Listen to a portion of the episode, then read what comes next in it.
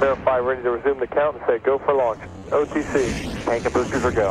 TTC, TTC is go for launch, sir. And thank you. Velkommen til Rumsnak, en podcast om rumnationen Danmark og de danske rumaktiviteter inden for både forskning og forretning. Mit navn er Tina Ibsen. Jeg hedder Anders Høgh Nissen. Spænd selen og start nedtællingen. Vi er klar til affyring. One, zero, and liftoff. All right, uh, lift off and the clock has started.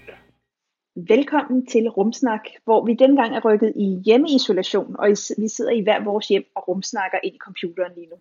Ja, det gør vi nemlig. Øh, Jeg sidder under et øh, lyddæmpende tæppe og kampsveder, og derfor har vi også valgt at tage fat i emnet karantæner i den her omgang af Rumsnak. Ja, måske tænker man ikke karantæner og rummet er noget, der passer så godt sammen, men nogle af dem, der faktisk har levet med karantæner som en fast del af deres job i mange år, det er nemlig astronauter.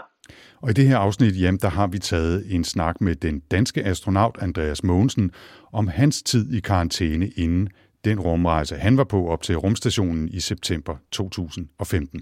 Og så bliver der også tid til et par andre corona-relaterede rumhistorier, og det er alt sammen lige her i Rumsnak. Jeg hedder Tina Ibsen.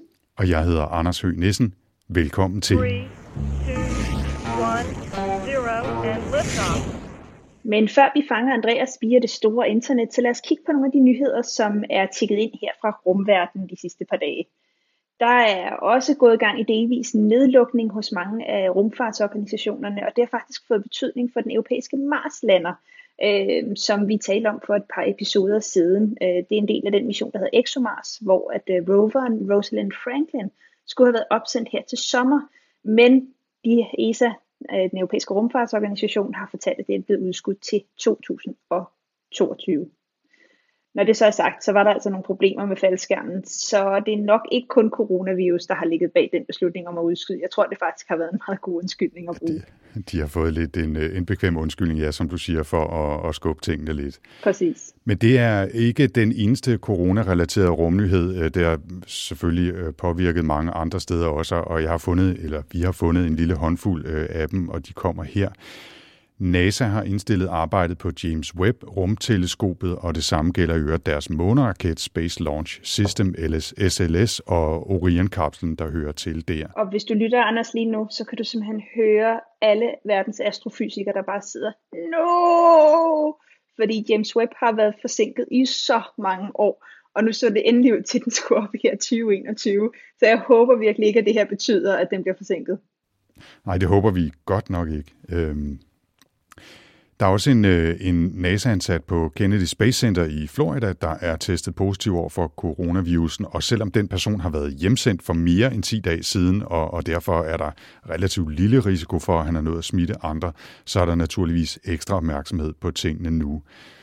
ESA har allerede udskudt deres øh, Rosalind Franklin rover opsendelse til 2022, som du sagde før, men de har også måtte øh, gøre andre ting i lyset af den aktuelle situation. De har simpelthen været tvunget til at slukke for instrumenterne og stoppe al kommunikation med flere rumsonder, blandt andet øh, ExoMars øh, Trace Gas Orbiter og Mars Express, som kredser omkring Mars og analyserer planetens atmosfære. Og det skyldes, at mandskabet i kontrolcentret i hvor er det henne? Øh, Darmstadt. Darmstadt, I ja, Tyskland. nede i Tyskland. Mm. De er nødt til at blive hjemme, øh, og så håber de selvfølgelig, at øh, sonderne gider svare igen, og, og at de kan genoptage både kommunikation og målinger, når de en dag får lov til at tage på arbejde igen. Men det er faktisk ikke, heller ikke bare øh, NASA og ESA, der er ramt. Der er også en, en lille, et lille firma, der hedder Rocket Lab, der skulle have launchet en raket fra deres base i New Zealand her den 30. marts med en række satellitter ombord, blandt andet fra NASA. Men de har sat affyringen på pause også, og ironisk nok, så var kodenavnet for den affyring, det var Don't Stop Me Now. Og det tænker jeg, de er også rimelig meget over lige nu, ikke? Jo, det må man sige. På en lidt mere positiv note, så har NASA stillet sin supercomputer til rådighed for forskere, som jager ny viden om coronavirus og måske endda en vaccine. Mere præcist så drejer det sig om en SGI Altix-maskine med 512 processorer på NASA's Ames Research Center i Kalifornien, som ellers normalt regner på klimamodeller. Og så får du også lige, Tina, her til sidst en fuldstændig random historie, ikke? fordi for et, par, for et par uger siden, der sendte Kina en 3B-raket afsted fra deres affyringssted et eller andet sted over i Kina. Jeg ved faktisk ikke præcis, hvor det ligger. Den havde blandt andet en navigationssatellit ombord, der skulle op i geostationært øh, omløb. Og det gik sådan set fint, men der var så lige et over to meter langt stykke af en sidebooster fra raketten, der styrte ned lige uden for launchområdet, men heldigvis uden at ramme nogen. Og det er faktisk ikke første gang, det sker. Det skete også i november sidste år, men dengang der var faktisk et raketfragment, der ramte en privat bygning, dog heldigvis uden fare for liv og helbred for beboerne eller andre i nærheden. Så de, de har altså lidt en tendens til at smide om sig med affald, når de fyrer af derovre. Det må man sige. Det viser også noget om, hvorfor det er meget godt at, øh, at sætte de her affyringsområder et sted, der er meget, meget tyndt befolket. Ikke? Jo, og helst, helst ud over vandet, hvis man kan slippe afsted med det. Ikke? Ja, præcis. Hvad, Tina, har du, øh, har du noget rumstof med, som ikke handler om, om virus?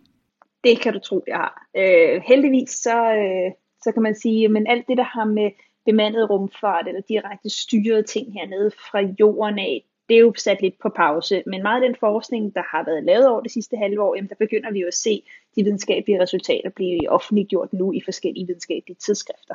Og der er faktisk en ret fed øh, nyhed, der er kommet ud her fra, øh, fra ESO, det europæiske sydobservatorium, hvor man fra, øh, fra Very Large Telescope, der ligger i Chile, har lavet nogle målinger af den exoplanet, som hedder WASP øh, 76b, WASP-76b.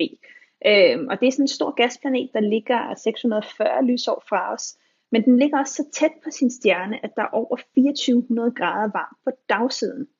Øh, så det er sådan en helt særlig type planet, det der hedder en hot Jupiter planet, øh, og det er faktisk sådan en meget, meget mærkelig type planet, vi slet ikke kender fra vores eget solsystem. Så det er sådan en kæmpe planet, der er større end Jupiter, som er den største planet i vores solsystem. Men de ligger så tæt på deres stjerne, øh, at øh, for det første så er de tidevandslåst, hedder det. Og det betyder, at den altid vender den samme side ind mod stjernen, og den samme side væk fra stjernen. Øh, og det kender vi blandt andet fra vores egen måne. Månen den kredser en gang rundt om sig selv, som den kredser en gang rundt om jorden. Det vil sige, at den altid vender den samme side mod, mod os. Og det samme øh, er tilfældet for den her WASP-planet, øh, som, som altid vender den samme side ind mod solen. Og der betyder det bare, at det er altid dag på den ene side og nat på den anden side. Men noget af det, som man har fundet ud af ved at tage øh, nogle af de her øh, observationer, det er, at øh, på den her planet, når det er så varmt, så regner det faktisk med jern, med smeltet jern. Okay. Øh, så det er sådan helt vildt anderledes i forhold til, hvad, hvad vi tænker øh, normalt om planeter. Men det er jo ret fedt egentlig at tænke på også, at det her er en gasplanet, den er så anderledes som, en, som vores egen, men alligevel så har den en eller anden form for et klimasystem. Det er så bare jern, det regner med i stedet for vand.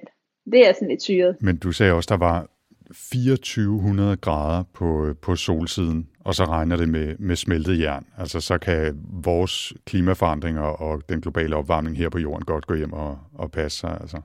Præcis, men altså man kan også sige, heldigvis så ligger det, øh, det, det er et sted, der ligger langt væk, og det er, det er et helt, helt andet, fundamentalt anderledes planet end, end vores. Så jeg tror ikke, at vi med de her 150 millioner kilometer, vi ligger fra solen, skulle være bange for, at det begynder at regne med jern hernede hos os. Det, det skal man trods alt være glad for. Nå, men Tina, vi skal snakke om øh, karantæne i den her rumsnak. Det er jo både aktuelt og så også relevant for, for rumsnak.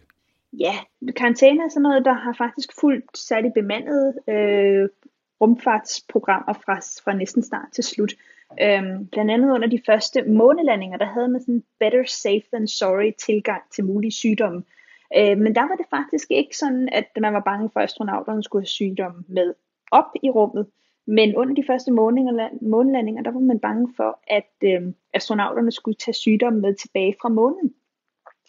Øh, og det betyder faktisk under de første øh, 3-4 missioner øh, til månen, Apollo 11, 12 og så 13, men den kom jo aldrig til at lande på månen, og så 14, så de første tre landingsmissioner, der var, jamen der blev astronauterne sendt i tre ugers karantæne, efter de kom hjem, før de fik lov til at have menneskelig kontakt igen.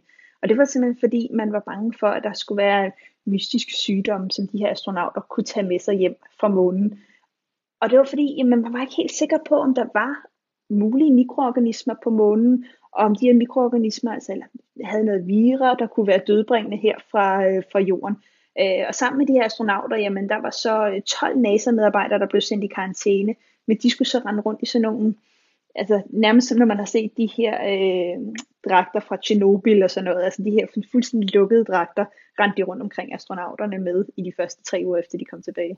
Ja, prøv lige at forestille dig, hvordan det har været. Ikke? Altså, de har lige været på en af verdenshistoriens allervildeste øh, udforskningsmissioner og er hvad hedder sådan noget, frontløber på, på tusind måder, og så bliver de anbragt i sådan en lille bus i tre uger, når de kommer hjem og skal bare sidde på deres hænder og kigge ud i luften. Og det er altså før vi havde øh, Candy Crush og, og mobiltelefoner og Netflix og hvad ved jeg, øh, som, som de kunne have underholdt sig med. Det må godt nok have været irriterende tre uger, tænker jeg. Det må have været virkelig kedeligt også til at tænke for det der fuldstændig høje intensiv til så ikke særlig meget. Og NASA øh, i forbindelse med 50 år sidste år, der havde de faktisk en helt billedserie, de udgav øh, fra den her karantæneperiode, også for astronauterne, så der kan man gå ind på NASA's øh, hjemmeside og se blandt andet øh, Neil Armstrong, der står og spiller ukulele og sådan nogle ting, øh, simpelthen fordi de kedede sig så bragt. Ja. Men det var faktisk ikke øh, kun astronauterne, der blev sendt i karantæne, da de kom hjem. Det gjorde de prøver, de havde taget fra månen også. Og det var både for at beskytte jorden fra mulige mikroorganismer fra månen, som du fortalte om før, så vidste man jo faktisk ikke, hvad der var deroppe, men jo så altså også for at bevare måneprøverne så rene som overhovedet muligt, så de ikke blev smittet af, af øh, jordmikroorganismer, så man, øh, som så man ikke kunne lave ordentlig forskning på dem. Og det er jo et stadigvæk tilfældet for måneprøver, man skal holde dem helt fri fra påvirkning fra jordens atmosfære. Og derfor er der mange månesten i dag, der også er støbt ind i beskyttende glaspyramider eller holdes i vakuumkammer, simpelthen for at beskytte dem fra, fra jordens atmosfære og, og mulig forurening. Ja, præcis. Så hvis man nogensinde har været, der er nogle øh, steder, blandt andet også øh, på Johnson Space Center og i, i Florida på, på Kennedy Space Center, der kan man få lov til at røre ved et stykke af månen. Men det er faktisk aldrig et stykke af månen, der er blevet hentet ned for de her Apollo-missioner. Det kommer fra månemeteoritter, så det vil sige stykker af sten, der er blevet slået af månen, og så faldet ned her på jorden og har været her noget tid, før man så har fundet dem. Øh, så hvis man rører ved et stykke af månen, så er det altså jordforurenet månesten. Men Tina, hvis vi lige skal vende tilbage til, til selve astronauterne, hvad, hvad sker der så for dem i, i dag? Jamen i dag, der sendes astronauter i karantæne, før de bliver sendt i rummet, og ikke efter, øh, som det var ved de her første Apollo-missioner. Øh, og omkring 10-14 dage før deres rumfærd, øh, der bliver de sendt i karantæne for at sikre, at de ikke tager sygdom med til den internationale rumstation. Og det kaldes for en helbredsstabilisator. Og det er altså både astronauter, men også de her mennesker, der skal arbejde tæt sammen med dem i perioden op til deres opsendelse, der bliver sendt i karantæne. Øh, og man ved nu, at de næste opsendelser her ved astronauter i foråret, jamen der er både fra, fra europæisk side, øh, hvor, der er, hvor der de sendes op fra Rusland, jamen der er den her karantæneperiode blevet forlænget, øh, men faktisk også fra amerikanske astronauter. Og det er for at undgå den her coronavirus, øh, og sørge for, at den ikke når øh, astronauterne op på rumstationen. Hmm. Og det er nok en rimelig god idé, tænker jeg. Det synes jeg. Men hvordan er det så at være i sådan en øh, karantæne, når man er astronaut? Det har vi selvfølgelig været temmelig nysgerrige på, og derfor har vi taget en snak med den danske astronaut Andreas Mogensen, og den snak, den kan man høre lige her. Okay, it's a nice ride up to now. Uh, mit navn er Andreas Mogensen, og jeg er astronaut ved den europæiske rumorganisation ESA. Og jeg går sådan set og venter på min næste mission, øh, som forhåbentlig finder sted i løbet af de næste 3-4 år. Uh, men mens jeg går og venter, så holder jeg mig så beskæftiget med, ja i øjeblikket, uh, ved at arbejde øh, på Johnson Space Center i Houston, uh, hvor jeg er forbindelsesled mellem ESA og NASA.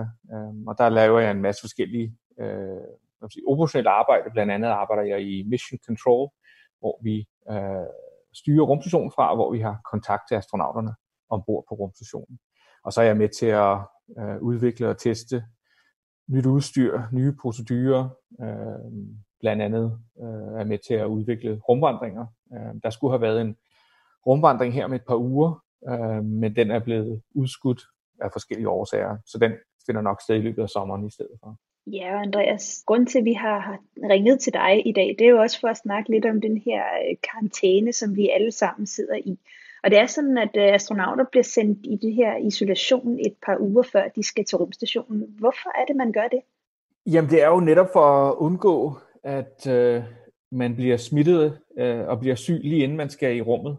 Uh, vi vil jo gerne undgå, at øh, der kommer øh, sygdom eller smitte op til den internationale rumstation, hvor de andre astronauter så også kan blive smittet Um, og man vil sige, det er jo et, et rigtig godt, et godt eksempel i øjeblikket med coronavirus.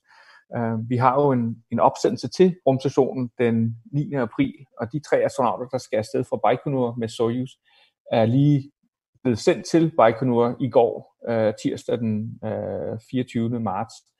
Uh, og der skal de så være de næste 15 dage i karantæne, inden de bliver sendt op til rumstationen den 9. Og det er jo netop for os, for at kunne overvåge dem i, i de næste to uger, sørge for, eller være sikker på, at, at de ikke er syge, men at de er sunde og raske, uh, så de ikke smitter de andre astronauter ombord på rumstationen, når de ankommer.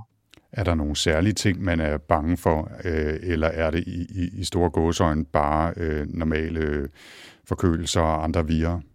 At det er jo sådan set bare, øh, hvad kan man sige, normale øh, bakterier og, og virer, som vi forsøger at beskytte dem mod. Øh, altså en af de ting, der sker, når man opholder sig i længere tid i rummet, det er, at ens immunforsvar bliver svækket. Øh, helt præcis, hvad der sker og sådan noget. Det er ikke noget, vi helt forstår, men generelt så ser vi, at astronauter, der er i rummet i længere tid ad gangen, har et svækket immun, immunsystem. Så derfor er det endnu vigtigere, at, at øh, når vi sender nye astronauter afsted, at de er sunde resten, når de ankommer. Øh, de her tre astronauter, øh, der skal afsted den 9. april, øh, når de ankommer ombord på rumstationen, så er der jo tre andre, der har været deroppe i, i et halvt år allerede. Ikke? Så, så det er jo vigtigt, at vi også beskytter de tre, der er deroppe. Og er det noget, man altid, altså har man altid kørt de her karantæner, inden man sendte astronauter i rummet?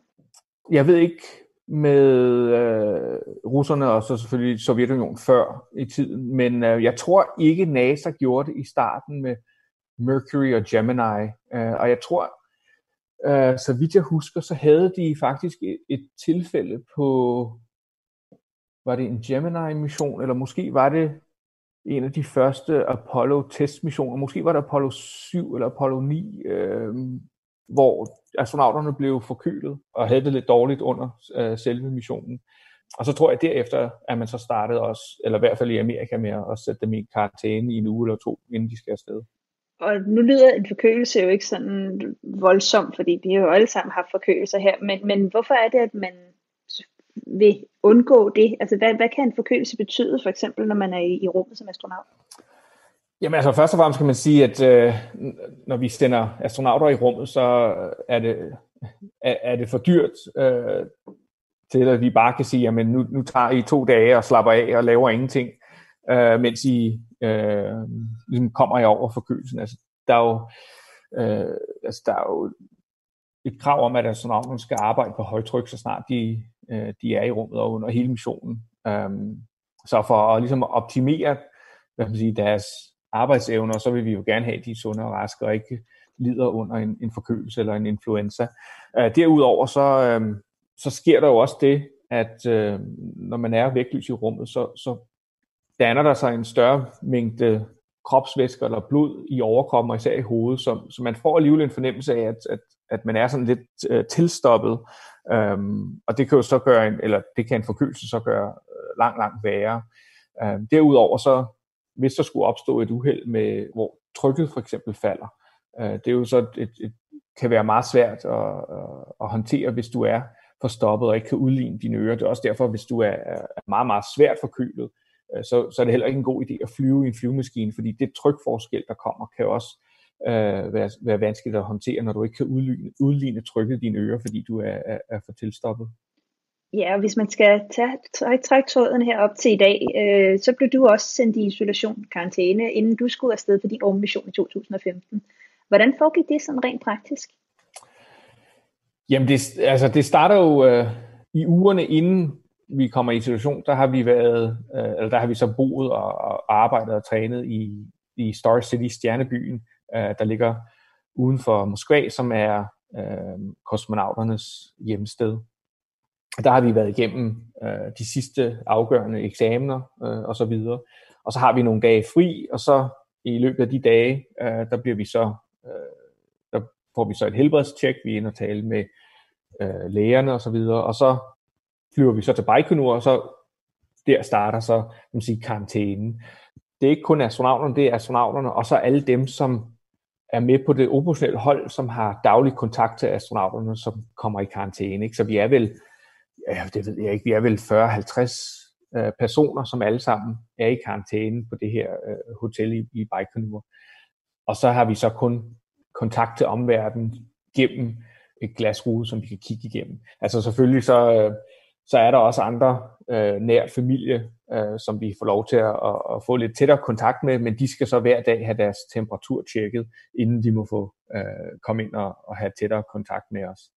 Øh, men ellers så er vi så isoleret i her i de her to uger, øh, og så for at undgå, at, at, at det bliver alt for kedeligt, så, så har vi et, et program hver dag. Øh, altså der er øh, træningsaktiviteter. Ikke kun fysisk træning, men altså også, øh, vi har en simulator dernede, som vi kan øve os på, når vi øh, så til at styre Sojusrumskibet. Der er, øh, vi gennemgår planen, øh, vi gennemgår de sidste tekniske detaljer osv., så vi for, forsøger at holde os øh, øh, beskæftiget, for det er jo sådan set det vigtigste øh, for at undgå øh, kedsomheden, det er at, øh, at, at holde sig beskæftiget. Er det så et, øh, et fuldt dagsprogram, altså inklusiv aftenerne, eller har I også lidt fritid til trods alt at, at læse en bog, eller se en film, eller spille et spil, eller hvad man nu kan, kan få tiden til at gå med, når man også lige skal øh, give hjernen en pause? Jo, der er øh, fritid bygget ind. Det er der helt sikkert, og vi har, vi har et, øh, et lille fitnesscenter, som vi kan bruge, og som sagt kan vi løbe ture. Øh, aftenerne er, er frie, øh, hvor vi kan øh, ja, sidde og slappe af og, og, og se film eller læse bøger, hvad vi, hvad vi nu har lyst til. Og der er selvfølgelig også øh, indbygget masser af tid til at, at, at sidde og uh, svare på e-mails. Um, for der kommer der jo også en masse e-mails lige til slut. Folk, der gerne lige vil sige farvel eller held og lykke osv. Altså udover at være i karantæne, så um, blev vi jo vækket cirka 12 timer inden selve opsendelsen. Um, og så er der jo også en, en, en lang række af ting, vi skal igennem. Altså ikke alene skal vi i bad, øh, det er det sidste bad, vi kan tage, øh, inden vi lander igen, øh, men så bliver vi jo så også nærmest øh, øh, vasket af i sprit igen for at øh, sørge for, at, at alle de bakterier, som, eller virus, som måske vil sidde på, på huden eller i håret, øh, de bliver også øh, øh minimeret eller fjernet helt. Så vi får nærmest ud over et normalt bad, så får vi også et et bad i, i håndsprit. det lyder som en fantastisk optakt til at skulle afsted på rummission. Ja, jeg tror aldrig, det har været så rent i mit liv. ja, men jeg tror, det bliver svært med, med manglen på håndsprit, der er derhjemme, og gøre det lignende i hvert fald på jorden, men øh, det må have været en speciel oplevelse. jeg tror ikke, det kan anbefales. Jamen, det er heller ikke den rareste oplevelse, så hvis, øh, hvis man kan undgå det, så, så vil jeg anbefale det. Altså, I bliver jo så øh, efter den karantæne erklæret øh, øh, parat øh, og, og, og fit til at tage sted og uden smittefare og så videre. Men hvis man tager op på rumstationen, der er jo folk deroppe, der så har været der i længere tid. Er, er, er de så fuldstændig risikofri, eller kan der have opbygget sig et eller andet derop, som I så kan blive smittet af, når I kommer derop, eller omvendt øh, tage med hjem igen, eller altså taler jeg bare uden at have forstand på, på tingene her? Um, det er et godt spørgsmål. Um, noget vi talte om lidt tidligere, det var jo, at, at immunforsvaret bliver, uh, bliver, bliver svækket. Um, og en af de ting, vi ser, som faktisk er ret interessante, det er, at uh, astronauter, der tidligere har haft, um, um, hvad hedder det, jeg tror det er chickenpox på engelsk, jeg kan ikke huske, hvad det er på dansk, skoldkopper måske, um, når du først har haft den, den, den sidder jo i kroppen øh, i, i resten af dit liv. Øh, det går, der går virusen i dvale øh, og sidder øh, inde i ryggraden. Øh, og så senere i livet, øh, blandt andet øh, i ældre mennesker, så kan man nogle gange se, at den bliver vækket i live igen, øh, og så får, kan man få det, der hedder shingles.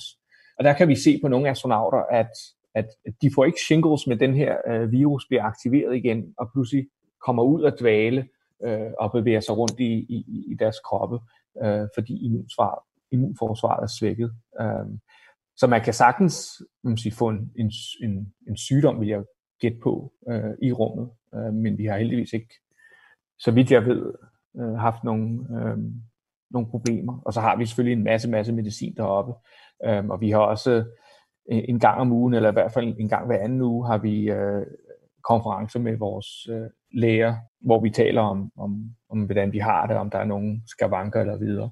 Øh, og de kan så øh, ordinere medicin til os, hvis vi har behov for det. Ja, Andreas, jeg kan huske, da du kom tilbage til jorden efter din rumrejse, der, øh, der havde du sådan et helt øh, team af mennesker, der, der fulgte dig øh, rundt øh, i verden.